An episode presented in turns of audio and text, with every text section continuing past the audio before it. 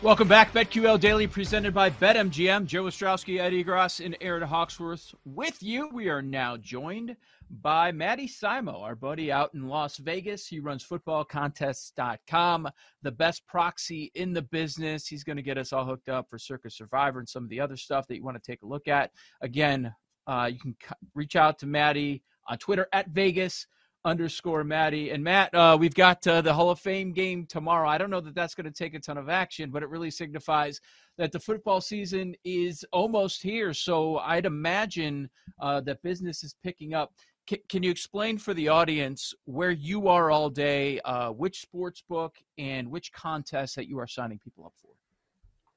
Sure thing. It's good to be part of the show today. And um, yeah, we're pretty much bounced around all over Las Vegas between – the Circa uh, Resort downtown uh, for Circa Million and Survivor signups. Then we normally go to the Westgate after that for Super Contest signups. And then uh, there's some people who might not get to, get down to Circa early, so we will uh, circle back and hit the Tuscany, which a lot of people don't realize they can sign up for the Circa contest there. It's just off the uh, Las Vegas Strip, um, kind of near the where the Horseshoe Bally's used to be. Um, which is kind of off Flamingo Road. So if you are like staying on the strip and you don't want to go downtown, Tuscany is an option. We normally wrap things up down there doing the Circa signups. And my partner Tony, she's actually going to be up in the Reno area this weekend. They're having a sign up event in Sparks at Legends Bay Casino. She's doing signups there Friday and Saturday between 10 a.m. and 4 p.m. So if you're in Northern California, you know, I don't know if you have any listeners from there or Northern Nevada we'll be set up there. We're we're trying to hit as many spots as we can here down the stretch. Matty, uh, Eddie Gross here. Great to talk to you finally. And I'm based in the Los Angeles area, which means uh, I'm going to be the one going out to Vegas uh, in a couple of weeks, uh, getting all the football contests set up for uh, for everybody, I guess. Uh, what do I need to know as I get that going? Yeah, I mean, we'll just set up a time to meet. I mean, like I said, we're there daily at this point, and um, we'll set up a time to meet. And any of your listeners who want to get out to Vegas before, I believe it's what September 9th is the the day before the football season starts. So that is your your deadline to get signed up for these contests here in Las Vegas. We'll set up a time to meet, um, go over some paperwork, get you set up, and um, we uh, basically set up a login for you on our website where you'll make your picks throughout the season. It's kind of like just hand the baton to us. We're the middleman between you and getting your picks in all season, and we just have to make sure that we meet with you in person uh, before the season starts to get you signed up. Matt, thank you so much for joining us. You can follow him on Twitter at Vegas underscore Matty. I'm curious the strategy on multiple entries in these contests typically does the winner have multiple entries how many or is it like they just had one and they got lucky can you tell me a little bit about the winners and how that works yeah erin it's pretty much all over the board to be honest with you we had one guy our top guy in the circa million last year he's actually from illinois from like central illinois and unfortunately, he had the Packers in that Sunday night game, that last game of the season. He was in first place going into that last game and ended up dropping to third when the Lions covered the spread. But he only had one entry, so he went from winning a million dollars down to four hundred thousand, which is you know. It's still not a bad haul, but um, yeah, I mean, he just put one entry in and went in all in on that. We'll see if he does some more this year. But typically, there's people who buy in with the with the max. You'll see guys like, especially with Circa, they um, will number the alias or the team names. Um, so you'll see like one, two, three, four, five, like up to five entries in the Circa Million this year. And uh, you're going to love this, Joe. I'm sure you heard, but 10 survivor entries is the max for, per person this year. Whew. So there's, there's going to be a, we've signed a bunch of people up that have maxed it out. I have one guy coming in uh, this weekend, and he's got a couple buddies, so they're going all in on 30 survivor entries. Wow. Yeah, I, I, find that to be really interesting. What's happened uh, with with the Circa contest is as they've come in and, and they really started with the, the massive survivor contest and it's kind of what they envisioned. It there was a while there early on where it was kind of close, but now I'm looking at the signups that they have posted and it's not even close. Survivor has lapped the the ATS contest. I mean, you know, years ago, you know more than anyone how it used to be about the super contests and about against the spread. And there are other places, other sports books that run college football picks, which are also against the spread. But the survivor one and everything they've invested with the guarantees, it's completely taken over. I, I think it's great. And there's so much more strategy involved. And it's not like ATS where, okay, if you want to cash, you're going to have to hit at a clip of 70% in the toughest market in sports betting. Right. I mean, I kind of equate it to uh, buying some lottery tickets. If you think about it that way, I mean, last year, last few years, the the max has been six survivor entries, and they've had to try to hit that um, six million dollars to break even on it. And um, know, they wanted to be able to up the ante this year with the Circa Survivor, and now the guaranteed pot is eight million dollars. So to do that, they they up the the maximum entries to ten, and we had told them, hey, you, you bump it to 10, there's going to be a lot of people who buy 10 because typically what mm-hmm. happens mm-hmm. and what's happened in the, the last few years is that guys will bring out their friends and all all max them out and, and go in together. So just allowing them to to max those out, getting going from six to ten is not a big deal, and they'll still find a way to get 20, 30 entries, maybe even more. So it's pretty crazy. Um, I talked to Jeff Benson this morning over at Circa, and there's currently a little over a thousand entries in the million, and there's almost 2,000 in the Survivor. And he thinks that Survivor will have no problem hitting that 8,000 mark, but with the wow. million, they still have to get over 5,000 entries to to break even. And he thinks even though it's on pace currently, he doesn't think that that's going to happen. And all we can do as a proxy service is try to get as many people in there as possible and um, kind of get the word out, which is why I appreciate being able to come on today with you guys. Yeah, no, we appreciate your time. Well, how do people handle that? Because I'll be honest, I do a ton of different survivor pools and I get multiple entries. Sometimes I max it out depending on the contest. And I get confused about how to handle it. Like there are pools where I'll get five or a cheaper one where I'll get 10 and I don't know how to divvy it up. I'll, I'll love a couple of teams, but what do I do if I have 10 spots? Do I put four on one, four on another, mix it up with the last couple? How, how, some of the people that you've seen be successful, how do they handle multiple entries? Do they go all in? Do they split it up, knowing that th- there's a decent chance that they're going to lose one? How do how do a lot of the the ones that are good at this handle it? Survivor or or the ATS contest too. I mean, for Survivor, for Survivor, yeah, for, Survi- yeah. for for Survivor. I mean, I think early on uh, they'll, they'll put all their eggs in one basket to try to get through. But I mean, we've had guys who just got clobbered um, at certain points of the season. We had we had um, last year, I think about it was about halfway through the season.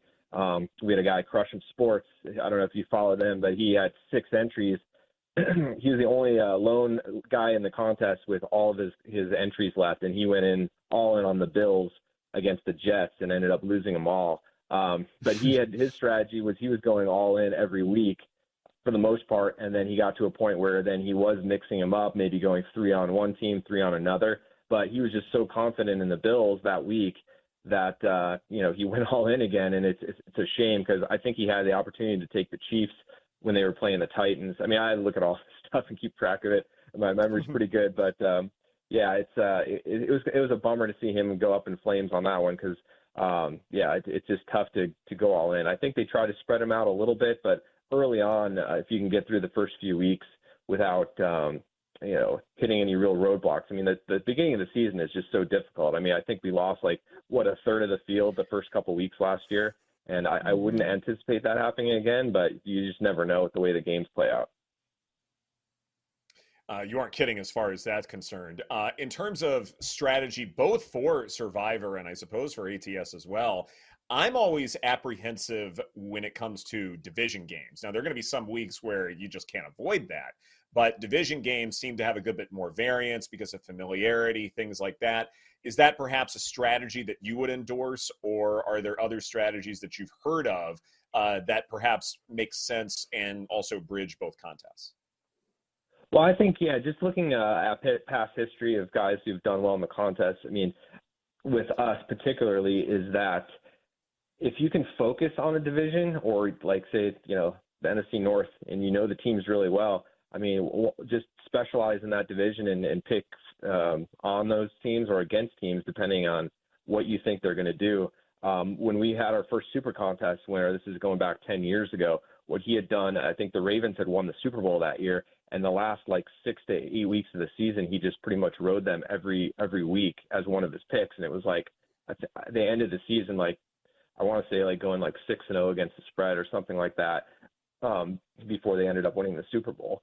and that's kind of just a strategy to take if you if you can get on a team that that is going to go on a hot streak or fade a team that's going to go cold, and you can kind of uh, put those things together. It's uh, it's a really good strategy to use. And like I said, if you if you know a division really well, just go for and against the teams in the division that you think you know the best, and that way you don't have to worry spend all your time handicapping 32 teams. Hmm. I like that strategy. Simplify it a bit. What are you hearing buzz wise? What which teams are popular so far that people plan to use in Survivor for week one? Oh man, I, I haven't heard anything yet. To be honest with you, um, I, I, think uh, that first game is one that you you try to avoid. Um, Circuit Hat does have an interesting proposal for people who want to take the first game. Say if you had bought into with 10 entries into the Survivor contest and you want to put them all on the Chiefs, uh, or, or, or for the Lions for, for those people who, who are a little bit uh, more risky. If you want to do that and you end up losing those entries, you can then go ahead and buy up to the max um, as long as you're, you're in town and you can do that by Saturday by the deadline.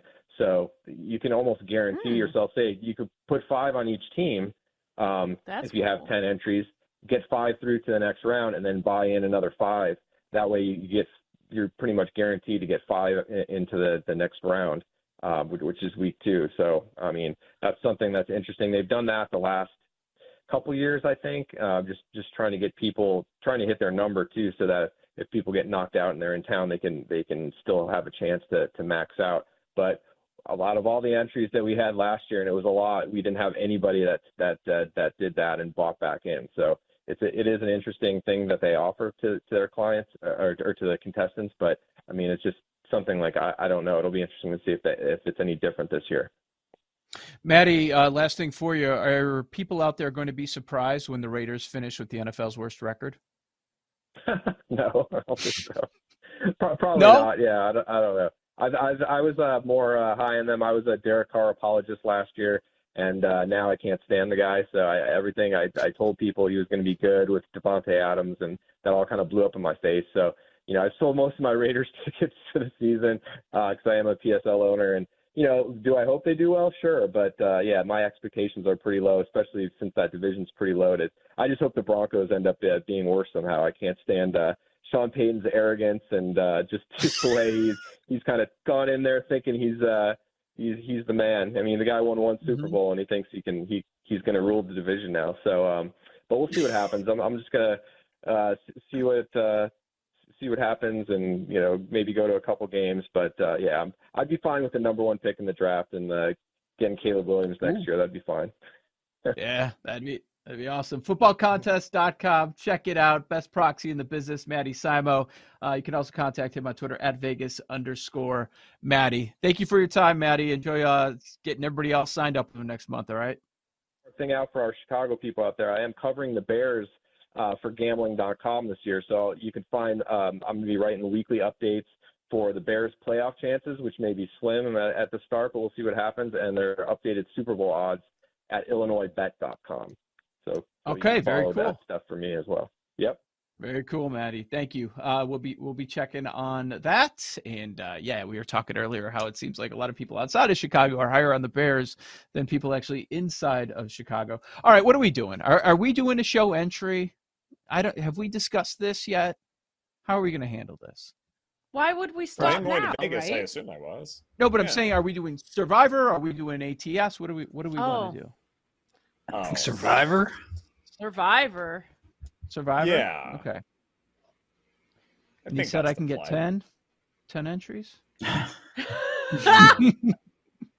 10k. You can have 10 right? entries.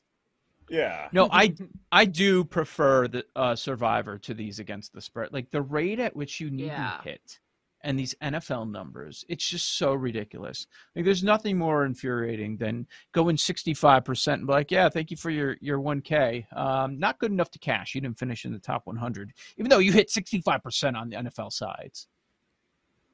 You know, it's just crazy. There are people. This is all they do is break these things down. This is it. I know.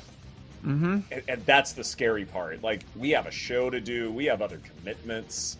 That's the part that that I find frightening. Is like I already feel at a disadvantage, like in those ATS contests. Yeah. So. Hundred percent. Yeah. This is BetQL Daily presented by BetMGM. Sean Zerillo joins us next with all of his post trade deadline insights right here on the BetQL Network.